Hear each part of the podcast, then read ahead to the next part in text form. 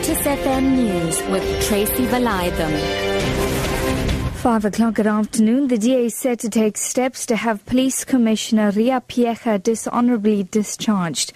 Party spokesperson Dianne Kohler Barnard says they will make submissions to President Jacob Zuma motivating that Phiyega be summoned to an inquiry into her conduct into the deaths of 44 miners at Marikana in 2012. Kohler Barnard says by applauding police action on the day of the shootings, Phiyega directly endorsed the lethal action of police. Phiyega narrowly met the Friday midnight deadline to make representations to Zuma but her fitness to hold office as required by the Farlam Commission's report into the police shootings. Meanwhile, one of President Jacob Zuma's wives, suspected of being part of a plot to poison him, has denied all involvement. First Lady Nompumelelo Ntuli Zuma was reacting to reports that she had confessed and revealed the involvement of highly placed people According to the reports, she will be soon charged with conspiracy to commit murder. Her lawyer Ulrich Roux says the articles contain false and defamatory allegations. He has admitted that there is an ongoing investigation, but says no charges have been brought against Ntuli Zuma. In Gauteng, more than 1,000 suspected criminals have been arrested as part of Operation Fiela.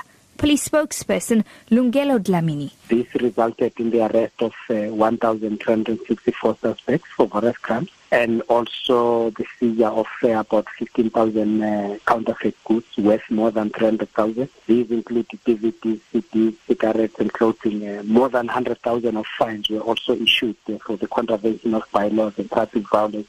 Police are continuing with Operation Fiela as we want to deal with crime in. A criminal dubbed Spider-Man has been sentenced to eight life terms by the High Court in Johannesburg for crimes he committed over four years. Lucky Muviyo broke into homes of single mothers, raping eight of them.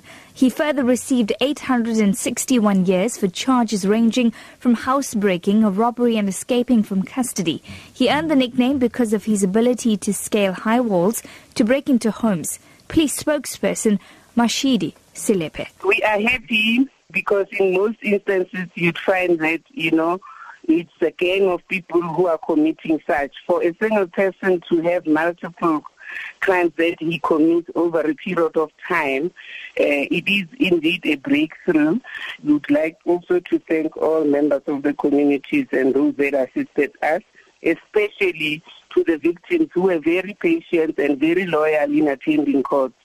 Police say more possible plane debris has been found on the Indian Ocean island of Reunion. The metal fragment was found on the same beach as a wing part, but is likely to have come from the missing Malaysia Airlines MH370 jet. The BBC's Karen Allen reports.